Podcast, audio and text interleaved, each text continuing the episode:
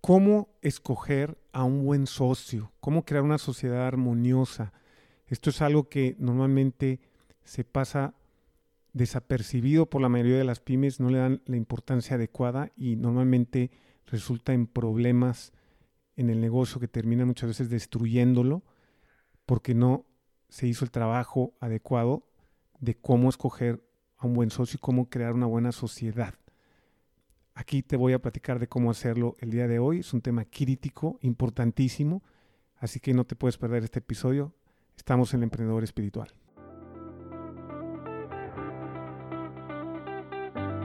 ¿Qué tal? Bienvenido al podcast El Emprendedor Espiritual. Mi nombre es Rodrigo Ladaga, autor del libro Estimado Emprendedor, y mi misión es ayudarte a ti, emprendedor, dueño de una pyme, dueño de una pequeña o mediana empresa, a tener una empresa profesionalizada y estandarizada para que no dependa de ti todo el tiempo para operar y la puedas crecer y escalar con orden, compartiendo herramientas de las mejores metodologías del mundo especializadas y probadas en pymes.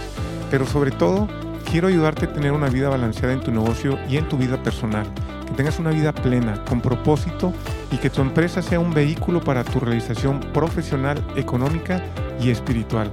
Hoy en el mundo estamos presenciando el surgimiento de una nueva clase de emprendedores dueños de pymes, los emprendedores con conciencia espiritual. Si tú quieres ser uno de ellos, estás en el lugar correcto. Bienvenido. ¿Qué tal? ¿Cómo están? Bienvenidos nuevamente al Emprendedor Espiritual. Muchas gracias por escucharme.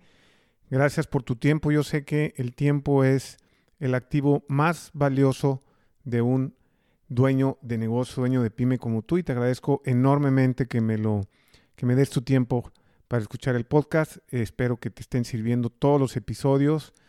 Como he comentado aquí varias veces, este podcast es en sí un programa muy completo de desarrollo empresarial y personal. Si tú vas desde el episodio número uno y te los vas escuchando este, hasta, el día de hoy, hasta el día de hoy, es un programa completísimo donde he compartido metodologías y herramientas em, de las metodologías más reconocidas a nivel mundial, especializadas en pymes, para ayudarte a tener esta empresa profesionalizada, estandarizada, pero también para ayudarte a cómo balancear y tener ese, esa plenitud de desarrollo a través de tu empresa y en balance con tu familia y, con tu vida personal. Entonces, ¿qué es lo que queremos aquí lograr? Entonces, es muy completo. Este, este es un programa realmente de desarrollo empresarial y personal, este podcast. Entonces, bueno, te recomiendo escucharlo si es la primera vez que lo escuchas desde el episodio número uno. Eh, y si ya escuchas, has escuchado varios, te recomiendo de cualquier forma escucharlo desde el número uno también traemos ahí eh, invitados especiales que agregan muchísimo valor. Y bueno, el día de hoy vamos a hablar de un tema que es sumamente importante y que normalmente se deja a un lado, eh, no se le pone la suficiente atención y las consecuencias que nosotros hemos podido ver cuando no se toma la debida atención se le dedica el tiempo y se entiende cómo se debe generar una sociedad, eh, tener socios en una pyme, normalmente los, las consecuencias son muy negativas. Eh, si de por sí desarrollar una, una, pyme de manera exitosa, una empresa, es una labor que requiere de muchísimo esfuerzo, de enfoque, de desarrollo personal y empresarial y de todo tipo. Imagínense que todo este trabajo se termine echando a la basura porque no se escogió bien a los socios. Lo vemos todo el tiempo y es muy triste porque, como aquí hemos comentado, pues las estadísticas a nivel mundial son muy conocidas de la falla de las pymes. El 80% a nivel mundial no llega a los primeros dos años, el 20% que sobrevive, hay unos pocos también van muriendo en el camino. Y, los que sobreviven se la pasan nuevamente sobreviviendo, no siendo rentables, viviendo al día, dependiendo todo el tiempo del, del dueño para operar, sin poderse escalar, etcétera. Entonces, si de por sí llegar a esos niveles de, digamos, de sobrevivencia y de éxito en una pyme es, eh, un reto y estadísticamente, pues, los números no mienten. Imagínense, imagínense todo ese esfuerzo que, que bueno, pues se, se tire a la basura por no haber hecho el ejercicio adecuado de cómo asociarte, ¿no? Entonces, esto es lo que te voy a, compartir el día de hoy. Y de hecho, eh, eh, esto es parte de un masterclass que damos nosotros en Helpy Coaching. Venimos dándolo desde hace varios años. Lo hacemos de este tema específicamente un par de veces al año.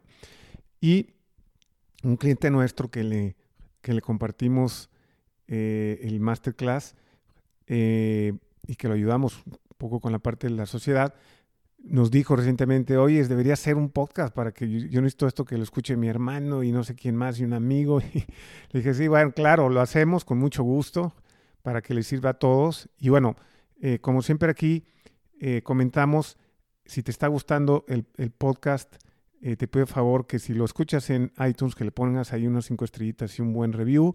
Si lo escuchas en Spotify, que lo compartas desde Spotify, porque así son como los algoritmos de estas plataformas, hacen que se difunda más y llegue esto a más dueños de pyme, dueños de negocio como tú y le podamos ayudar a más gente, ¿no? Entonces, y ponos ahí en, en, Instagram y en Facebook qué temas quieres que tratemos, porque nosotros tenemos aquí todos muchos temas que son parte de las metodologías que estamos certificados en Helpy Coaching y que las compartimos contigo eh, a través del podcast y muchas otras formas.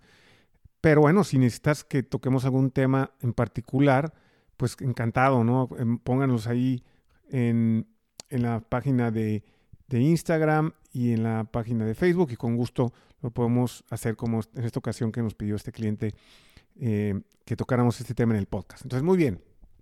Entonces, bien importante, em, es bien común que cuando en las pymes se asocian las personas lo hacen al vapor.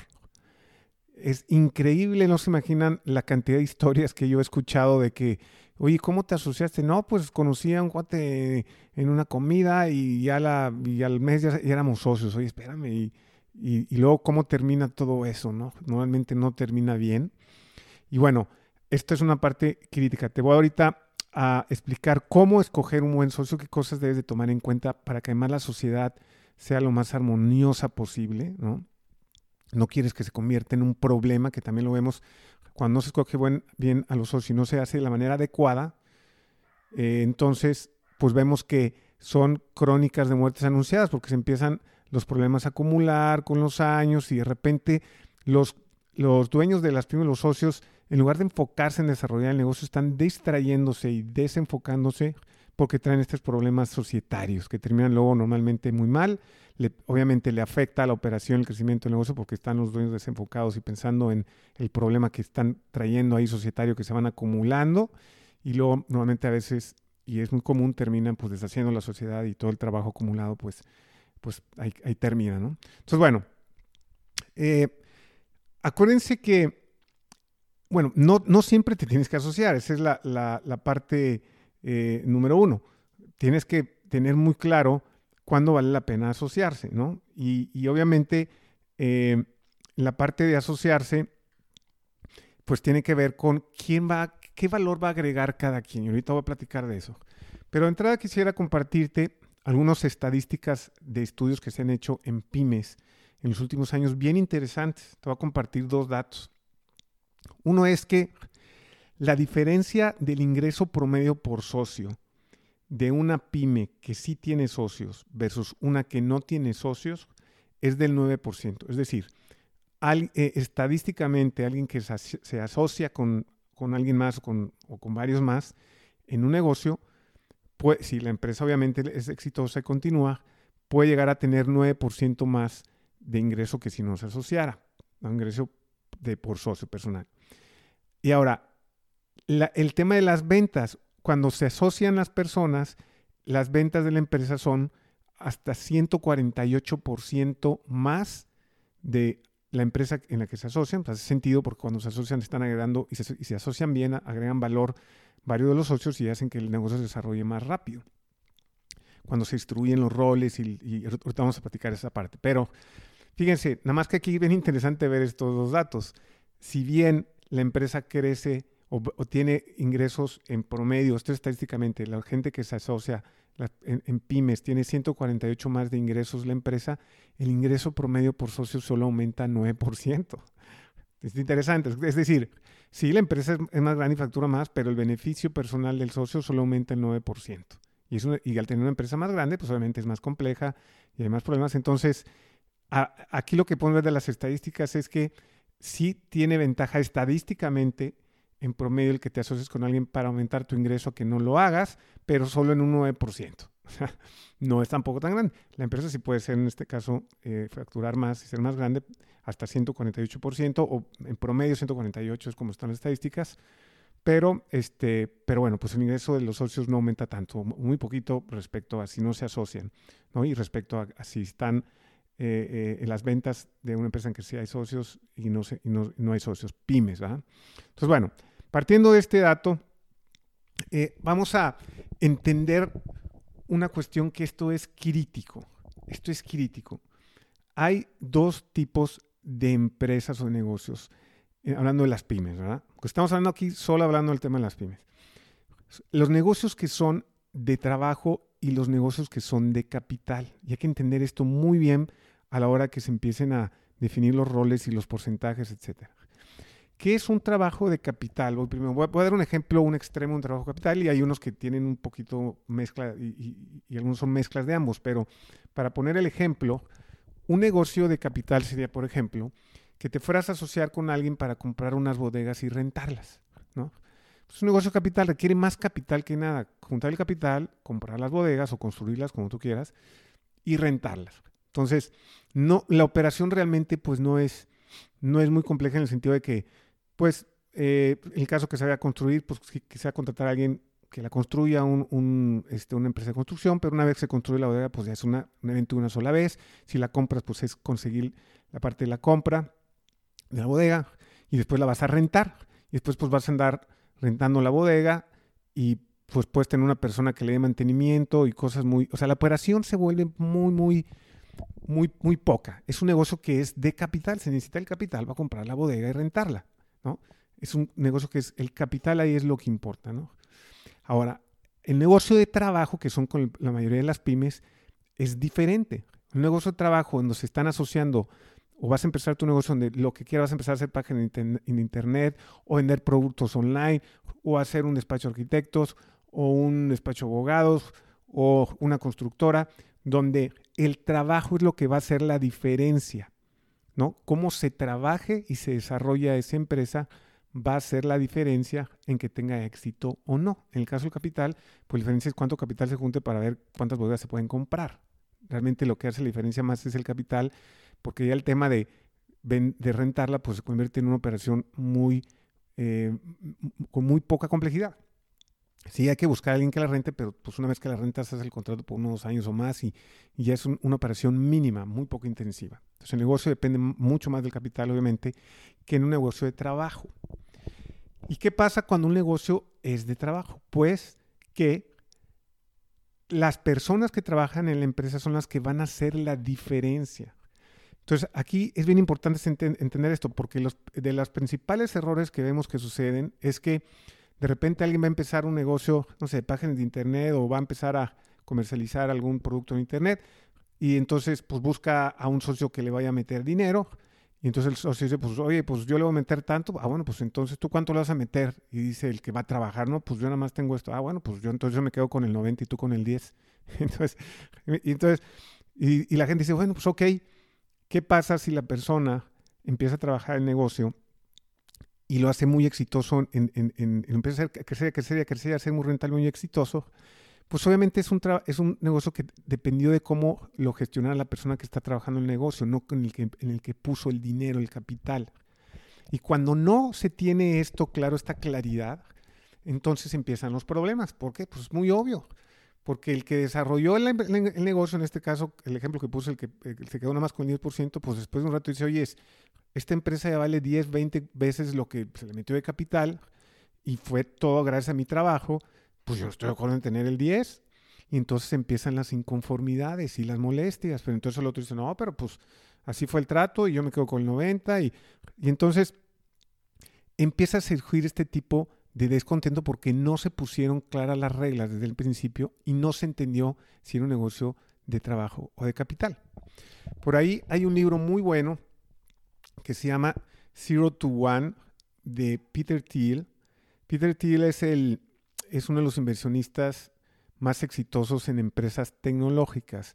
Solo para, para que se una idea, es, eh, fue el, el, primer inversionista que invirtió en Facebook, también invirtió en Twitter, en LinkedIn, en Tesla, en SpaceX. De hecho, Peter Thiel es de los llamados de la PayPal Mafia, que es los que, los que crearon el eh, PayPal, que entre ellos está Elon Musk, el de Tesla y el de SpaceX. Fue un grupo de emprendedores que crearon PayPal o lo vendieron y de ahí pues cada uno se fue por su camino. Peter Thiel se convirtió en inversionista básicamente en Venture Capital en empresas de tecnología porque las entiende muy bien. Y, y bueno, Elon Musk se fue por otro lado y, y si checan ustedes todos los que involucraron ahí, hicieron empresas muy, muy exitosas o proyectos exitosos. Y bueno, en este libro Peter Thiel explica muy clara esta lógica. Dice, dado que en el caso de las empresas de tecnología, el, que, el emprendedor que está desarrollando la empresa es el, talento y el que va a poner todo su, su, este, eh, su sudor y sus lágrimas, pues tiene que estar muy bien compensado en la parte accionaria. Y si, recuerdan ustedes, y por ahí ven la película de la red social de Facebook, que pasan la escena donde entra Peter Thiel, no, no pasa, pasan los abogados, que fue el primer inversionista, y le mete un dineral y le dan creo que por ahí el 5%, que son luego los que terminan diluyendo junto con Mark Zuckerberg al, este socio brasileño. Pero bueno, 5% eh, por un dineral. ¿Por qué? Porque él explica en este libro que es bien importante cuidar, cuando es un negocio de trabajo, al, al que va a jalar la carreta.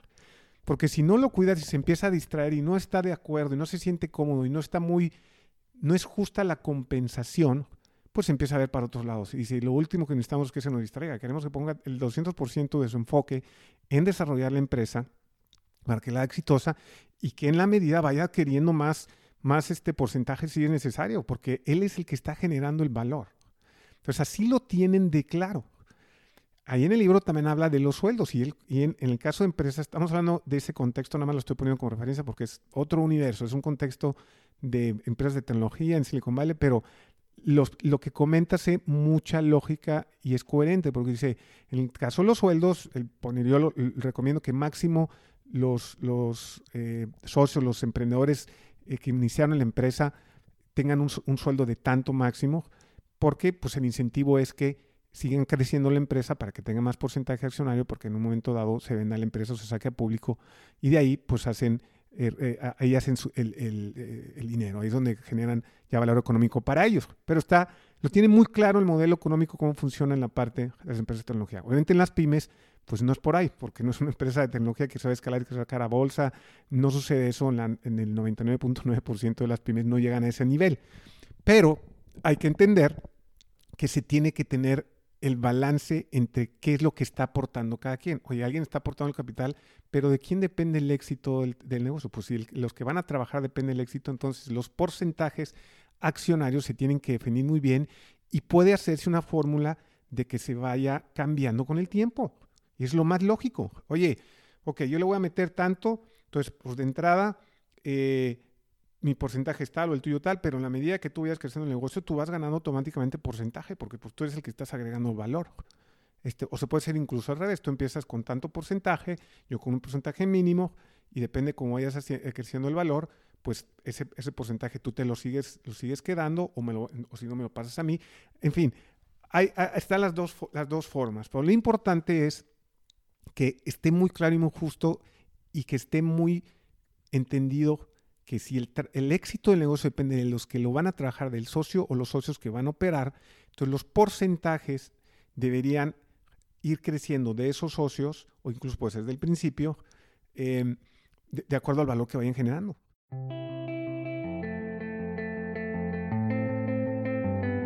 Este podcast está patrocinado por Helpy Coaching si estás cansado de que tu empresa dependa de ti todo el tiempo, no tienes claras tus finanzas, tu rentabilidad no es estable, tienes problemas con tus colaboradores porque no hacen lo que deberían, no tienen el compromiso y no puedes conformar el equipo de colaboradores que te gustaría, en Happy Coaching te ayudamos a profesionalizar y estandarizar tu empresa para que no dependa todo el tiempo de ti y la puedas hacer crecer con orden utilizando las mejores metodologías a nivel mundial, diseñadas y probadas para para pequeñas y medianas empresas. Somos pioneros en México y Latinoamérica en coaching de negocios especializado en pymes. Algunas de las metodologías que tenemos bajo nuestro programa propietario son INMIT, del famoso autor bestseller Michael Gerber, autor del libro El mito del emprendedor, las metodologías de Pumpkin Plan y Profit First. La ganancia es primero, del autor bestseller Mike McCallowish, la metodología Ductate Marketing de John Hamsh, la metodología Top Rating de selección de personal, entre otras. Hemos ayudado a emprendedores dueños de pymes como tú en todo México y más de 15 países en Latinoamérica. Te invitamos a bajar gratis nuestra guía especializada que creamos para ti, donde conjugamos muchas de las metodologías que mencionamos. Las puedes bajar en www.helpycoaching.com slash podcast slash emprendedor espiritual. El enlace lo puedes encontrar en la descripción del podcast. Y también te invitamos a que nos visites en nuestra página en Facebook. Búscanos como Helpy Coaching. Y ahora continuemos con Rodrigo, que todavía tiene más y muy interesantes cosas que compartirnos.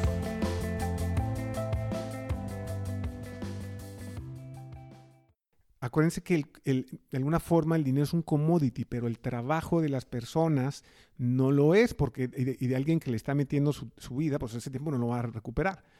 Si la empresa no le va bien y truena, pues el socio pierde dinero, pero la persona perdió su tiempo y, y muchos veces años.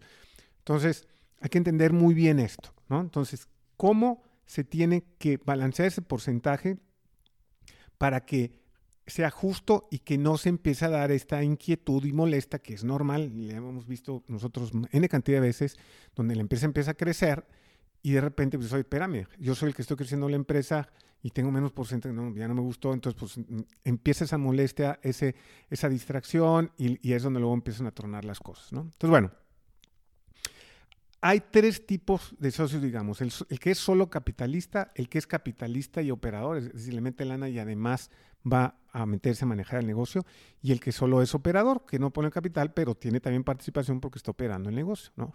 Entonces existen todas estas combinaciones. Se pueden asociar entre dos, tres, cuatro, cinco personas, donde una sola persona ponga el dinero y todos los demás van a trabajarlo, otro que pueden algunos poner dinero eh, y además van a trabajar, y, otro donde solo pone el dinero y pues los demás lo van a trabajar, y otro que donde solo pone su trabajo y va a ir adquiriendo ese porcentaje accionario. Pero volvemos a lo mismo. Aquí vemos nosotros también casos en donde ya una empresa pyme que ha logrado desarrollarse y pasar todos estos tiempos, estas etapas muy, muy eh, eh, digamos, vulnerables para una pyme donde truenan muchas, luego quieren, nos ha pasado que los dueños quieren por retener a cierto talento, y le voy a dar un porcentaje para que no se vaya. Nosotros, espérate, no se lo des de entrada, dale una opción de que le, vas a dar X porcentaje de, acciones de acuerdo a cómo vaya obteniendo resultados, porque si no le estás dando un porcentaje de algo que ya se trabajó y puede ser que esa persona ni siquiera la, trabajó todo el tiempo, puede ser que esa persona entró hace dos años y tú llevas 10 años con la empresa y todo ese trabajo que, le, que tú generaste con los demás, pues se lo estás dando a la persona que lleva dos años nada más, aunque sea muy bueno. Entonces, y se pueden hacer hoy en día, al menos en México, eh, con las APIs. Eh, ahora las SASB ya son muy parecidas a las APIs porque les cambiaron ahí legalmente. Entonces se pueden emitir acciones con ciertos tipos de derechos. Antes no se podía. En las APIs fue lo, como que la novedad y ahora en las SASB se puede. Aquí nada más ahí tú acercarte a, tu, a un abogado eh, que, que, te explique bien cómo está eso. Pero ya se puede hacer el que tú, oye, te voy a dar una, una opción, es una acción, pero que está condicionada a que se cumplan ciertas eh, ciertas metas y además la acción puede ser de tipo ABC, puedes tener voto o no voto en el consejo, puedes ponerle diferentes reglas a las acciones y puedes hacer, oye, yo sí quiero a mis colaboradores cierto porcentaje, pero no quiero que estén en, el consejo de administración. Ah, bueno, pues lo puedes también poner, ¿no? Entonces, bueno, bien importante, son estos tres los tipos eh, de, socios que hay. Hay que eh, entender muy bien cuando es un negocio de trabajo, de capital, quién está aportando qué y que esos porcentajes que se definan al principio estén muy bien balanceados y que en el caso que es un, trabajo, un, negocio de trabajo, que el, éxito depende de cómo lo trabaje, cómo desarrolle en la empresa, pues se tiene que tener las, las, eh, muy claro cómo va a ir cambiando ese porcentaje para los, los socios que están trabajando en la empresa. ¿sí? bueno, es un punto crítico que hay que ver. Ok, ahora, ¿qué hay que considerar eh, estos son los, tres puntos básicos que te voy a comentar, eh, indispensables para escoger a un buen socio. ¿Cómo cómo es? Bueno, el primero es que tiene que compartir tus mismos principios y valores. Lo que vas a hacer al asociarte es un matrimonio comercial. Te estás casando. Entonces, imagínate, es como que si de repente conocías, este ejemplo que puse, que, que hizo N cantidad de historia. No, lo conocí, es el tío de un amigo que conocí y ya somos eso. Espérate, apenas lo conociste en dos, tres veces y te estás casando comercialmente. ¿A poco así te casas con una persona cuando te vas a casar? Ya sales y a las dos veces que saliste, oye, vamos a casar. Hay gente que lo hace, ¿verdad? hay gente que ha tenido éxito en sus matrimonios haciendo eso, pero las probabilidades son muy, muy bajitas, ¿no? Hay que conocer a la persona. Esto es crítico. Tienen que, este es el punto más crítico, tienen que compartir los mismos principios y valores, porque si no los comparten, cuando haya problemas, que siempre va a haber problemas y retos en las pymes, ahí es donde van a surgir las diferencias irreconciliables. En los momentos más críticos de una de, una empresa es cuando todos sacan a lucir sus principios y valores y cuando no están alineados se em, empiezan a haber ya problemas irreconciliables. Entonces, esto es crítico. ¿Cómo lo haces? Tienes que conocer a la persona. Literal, lo acabas de conocer.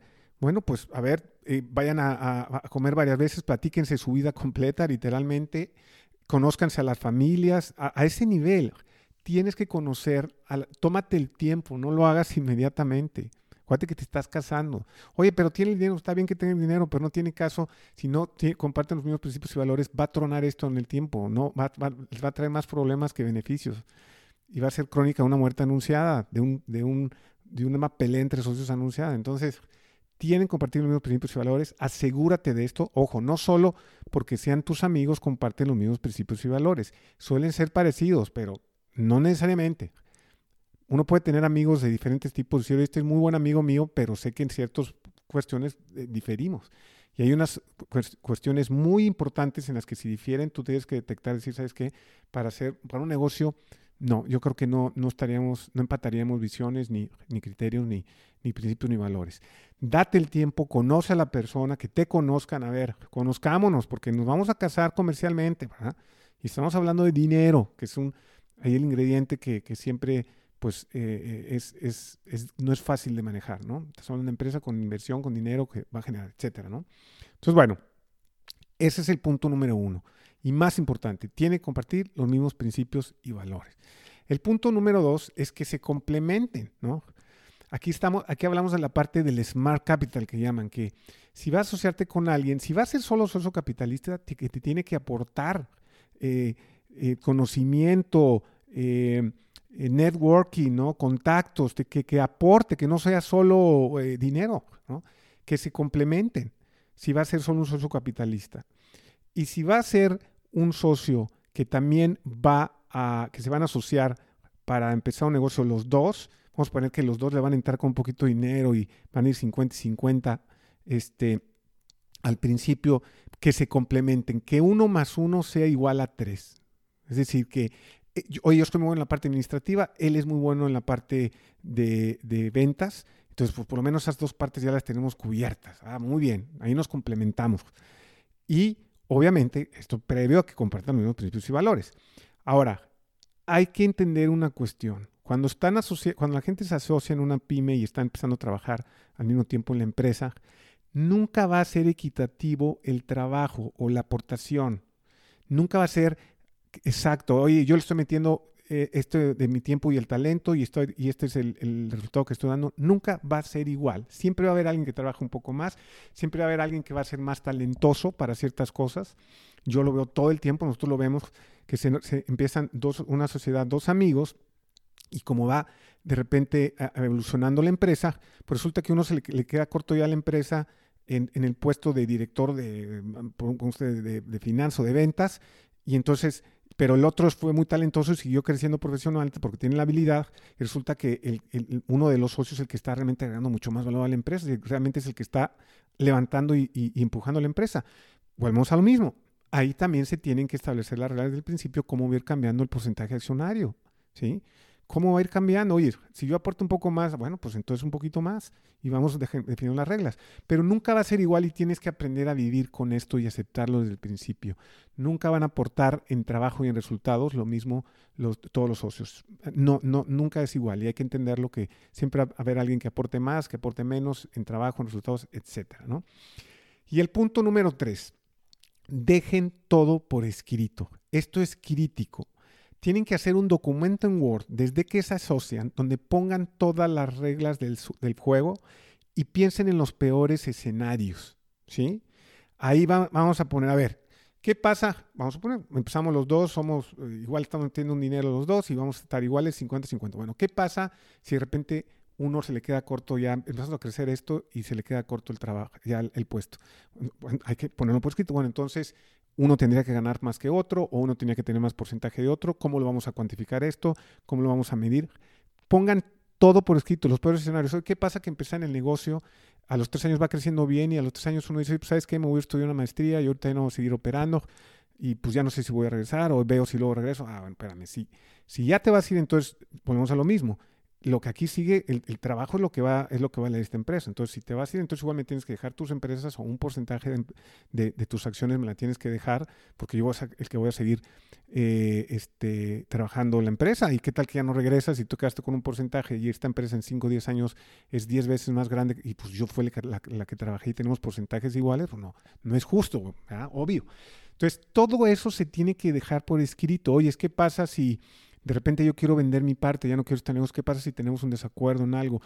Todos los diferentes escenarios posibles que puedan pensar, póngalos en ese documento en Word, todo, todo, y lo firman. Eso se puede pasar después con un abogado a un acuerdo de accionistas, donde quede también eso legalmente. Y eso se puede ir modificando. Esas reglas se pueden ir modificando. ¿Qué pasa si uno de los socios fallece? Oye, las pasan a tu, pasarían a tu familia, oye, pues somos una pyme, ¿quién va a venir aquí tu familia si no conoce nada? No, pues entonces yo tendría que, yo, las tienes que, las tengo que, vender a fuerzas y yo te las tengo que comprar a, tus, descendientes y vamos a, definir la fórmula del precio. En fin, todos los detalles, piensen en todos los posibles escenarios y los peores escenarios y, con todas las configuraciones. Oye, si hay un socio capitalista y yo nomás estoy entrando, oye, ¿qué, pasa si el socio capitalista quiere vender su parte? ¿Cuánto me la vendería? O si yo quiero salir y yo soy el que estoy en el trabajo, imagínate que es una asociación entre dos personas, uno solo va a poner el capital y otro el trabajo, va creciendo muy bien la empresa y de repente dice el, trabajo, pues ya me quiero ir, ya me quiero ir a otro lado porque ya no quiero trabajar en esto. Oye, pues el que puso el capital dijo, oye, ¿quién? A ver, ¿quién va a seguir dirigiendo esto? Yo, tú eres el que lo operas, yo no lo opero. Entonces, como cambia ahí la configuración de porcentajes. Oye, pues si te vas a ir, a ver, cambian los porcentajes o no, la vendemos, o ¿qué, qué, hacemos? Todos los peores escenarios que puedan pensar y todos los escenarios en general, pónganlos ahí por escrito y luego pónganlos en un acuerdo de accionistas si quieren hacerlo legal, pero fírmenlo y tengan siempre sus reglas del juego. A ver, ¿qué dijimos? En todos los escenarios, háganlo. Esto normalmente en el fervor de cuando la gente se asocia y el entusiasmo y las ganas y la ilusión, se olvidan de todo esto. Y créanme, vemos una y otra vez estos problemas, socios que empezaron, luego uno empezó a ser mucho más eh, talentoso y, le, que le dice, oye, es, que ya no estoy de acuerdo que, ganemos lo mismo, porque yo soy el que yo soy el director general, ya yo llevo todas estas áreas, tú nada más llevas una parte, y que el socio se pone porque así como dijimos desde el principio, hace ocho años, y hazle como puedas, y Em, y, entonces empiezan los problemas, el que, el que, el que se siente que no, no, está, no, no, no, se siente justo con, ya con la situación, pues empieza a ver para otros lados, se distraen, el negocio le pega, y en fin. Todo esto lo vemos todo el tiempo por no saberse asociar de forma adecuada. Entonces, bueno, voy a repetir nada más estos tres, eh, estos principios que te comenté. Primero, tener muy claro, es es un negocio de trabajo de capital para que los porcentajes vayan cambiando en el tiempo de, de acuerdo si es un negocio de trabajo del, resultado que se vaya teniendo en el negocio, ¿no? Y que los que estén trabajando, los socios operadores vayan recibiendo más porcentaje, porque aparte es el incentivo, ¿no? Esto que les comenté de, Peter tiene nombre, no me distraigas al emprendedor que está jalando la carreta. Es más, queremos que esté muy, muy enfocado y con muchas ganas de seguir sea un negocio porque le va a tocar más y todos al final vamos a ganar, ¿no? Este, entonces eso es lo primero. Lo segundo, que eh, lo, más importante, que sea una persona que comparta tus mismos principios y valores, conócela, date el tiempo para conocerla, con mucho detalle, su familia, su historia, que conozcan tu historia y de ahí ya deciden.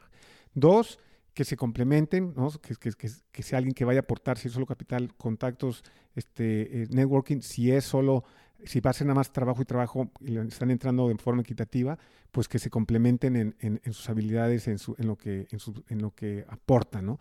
Y tres, dejar todo por escrito, siempre todo por escrito para que ahí estén las reglas, ahí se vayan a checar a ver en qué quedamos, todos los escenarios posibles y con esto vas a tener una muy buena sociedad, vas a tener una sociedad sana que con el tiempo las reglas van a estar muy claras, que todo está muy claro, todos van a poderse enfocar en crecer el negocio, hacerlo exitoso y no estar distrayéndose porque alguien ya se sintió incómodo porque no se planteó esto de la manera adecuada, no se asociaron de manera adecuada, no fue la persona adecuada.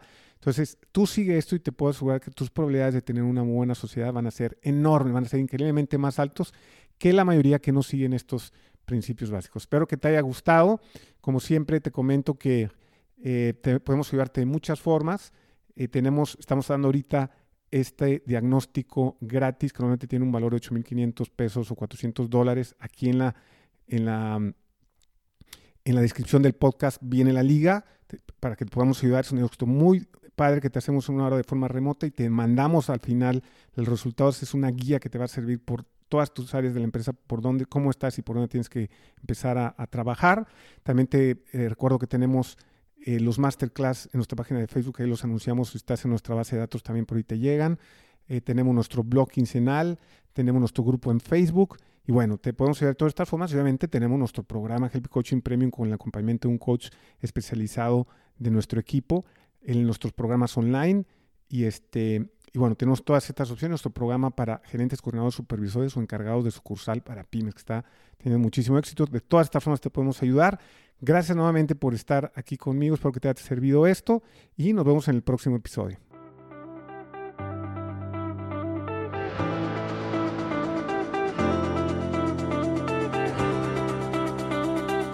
Bueno, muchas gracias por escucharme hasta aquí.